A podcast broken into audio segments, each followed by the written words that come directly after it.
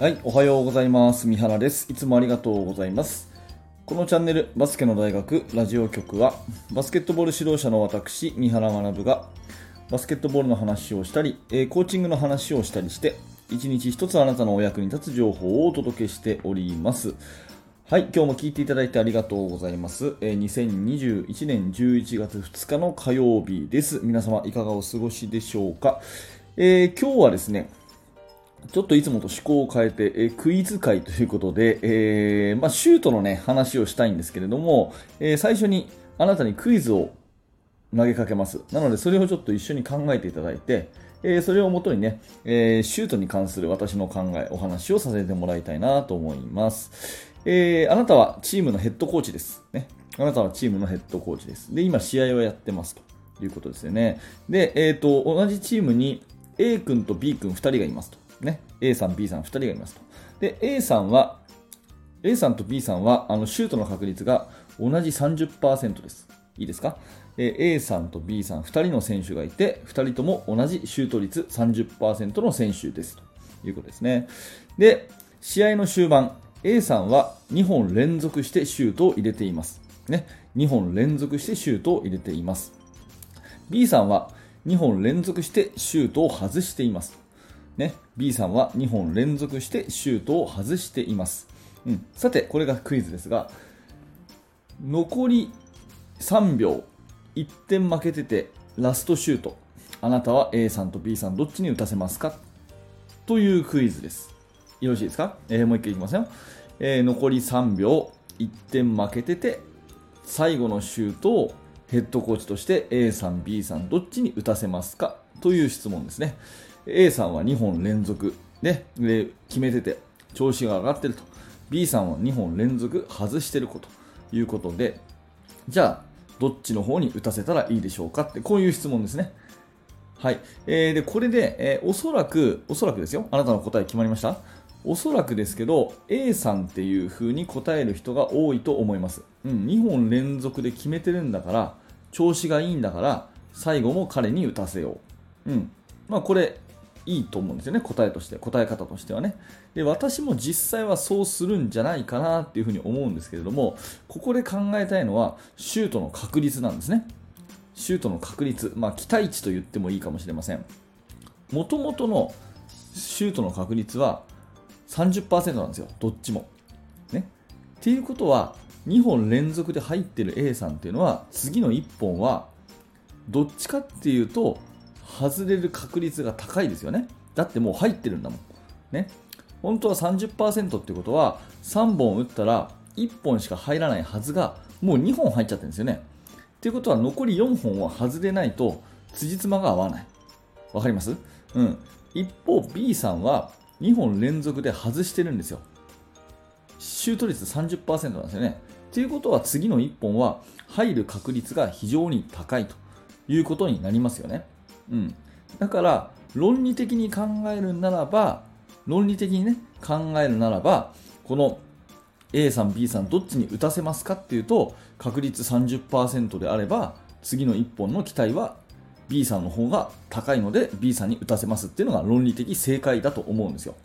まあ、ただ実際ねそのゲーム中のね、えー判断としてはやっぱり調子が上がってるから A さんとかねあとマークが厳しくて入ってないとかあそこのマークが甘いとか、まあ、いろんな要素あるので一概にこういうね数字でざっくり切れるものではないと思うんですけど、まあ今ここで言いたいのはですね、シュートを外してるという事実をどう捉えるかって話をしたいんです。ね、ここ大事なんでもう一回言いますけど、シュートを外してるっていう事実をどう捉えるかっていう話をしたいんですね。うん、というのも、シュートを外れたことをがっかり思う選手があまりにも多すぎるって私は思うんですよ。特に、えーバスケットボールを始めてね、あのまだ間もない中学生、高校生、まあ、ミニバスならなおさらかもしれないですけど、シュートを外れるとですね、がっかりしちゃうんですね。でもむしろ、シュートが外れるってことは、確率から考えると、次は入る可能性が高まってるって意味じゃないですか。ということは、外れたことをもっともっと喜ぶべきですよね。私はそういうふうに思うんですよ。シュートが外れた、あ1本外れたっていうことは、確率的に考えて、次が入りやすくなるな。うん。で、また外れた。したら次こそ入るなっていうふうに外れることがどんどんこうワクワクしていくはずなんですよね、本来は。だってそうでしょ？数字で考えたらそういうことじゃないですか。うん。それと、もう1個はシュートが外れたっていうことは、そこで考えることができますよね。ああ、今のは指にかかってなかったなとかね。あ、肘が伸びてなかったなとかね。あボールちゃんと掴んでなかったなとかね。そういうことをやっぱり頭の中で1回回せるわけですよね。ということは次にもう1回打ちたいなって思うようにワクワクしてるっていうのがやっぱり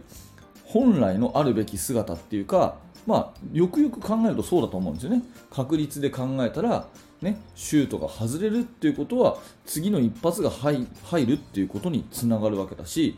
シュートが外れたっていうことは何らか改善ポイントを見つけるチャンスということですよね。だからその意味で私はよく練習中に選手にも言うんですけどシュートミスは全くミスじゃないよと。ねえー、もう外したらチャンスと思えっていうようなね、えー、声がけを好んでするんだけれども、まあそういうところの考え方っていうのは結構大事かなと思うんですね。うん。まあ、やっぱりイージーシュートをポロポロ外してるとかね、まあ、そういうのはやっぱりあのそれじゃだめじゃないかというように先生として言ってもいいとは思うんですけどその過度にねシュートが入らないことへの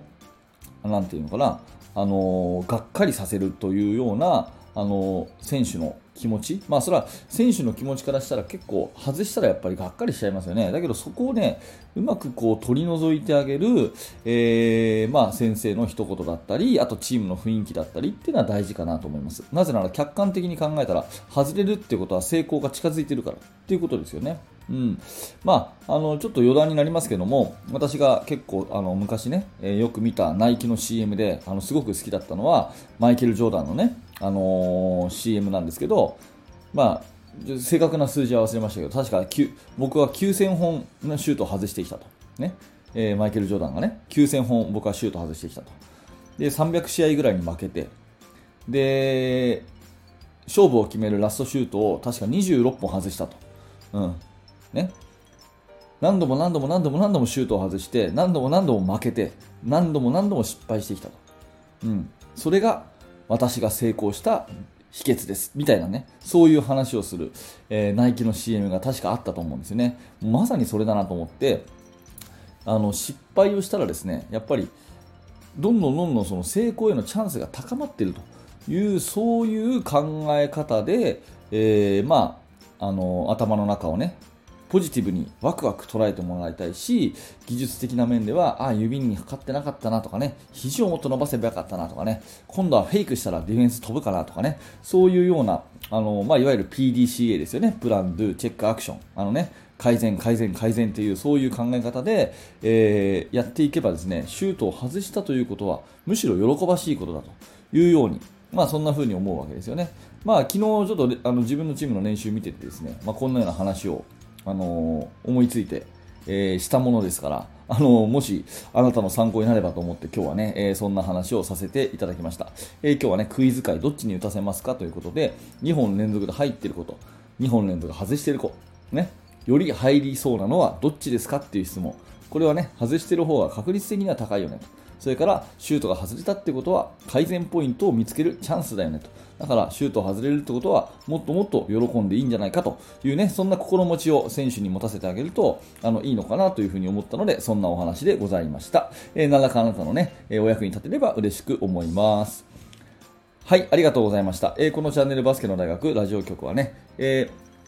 音声コンテンツとして、えー、バスケットボールのお話、または指導法、コーチングの話なんかを毎朝しております。えー、もし面白かった、興味が持てたという方は、ぜひ、えー、チャンネル登録のボタンをポチッと押して応援してください。えー、そして現在ですね、えー、無料のメルマガ講座をやっております。こちら、えー、チーム作りについてのノウハウを、えあなたにお届けする、え無料のメルマガ講座です。最初の1通目でですね、えここでしか見れない、え動画教材もプレゼントしてますので、ぜひ、え説明欄からリンクに行っていただいて、え登録、メールアドレスを登録してみてください。えそして現在ですね、えー、バスケの大学研究室というものがあります。こちらは、えー、ほぼほぼ毎日私が2000文字ぐらいの、えー、現在進行形のチーム作りについての、え記事を投稿したりとか、えあと質問を受け付けたりとかですね、え日本全国の、え指導者の方、いろんなカテゴリーの方いますけれども、え交流をしたりというような場になっております。非常に有益なところなので、えより高きを目指す指導者の方、ぜひ覗いてみてください。えリンクは説明欄に貼ってあります。はい、本日もありがとうございました。三原学でした。それではまた。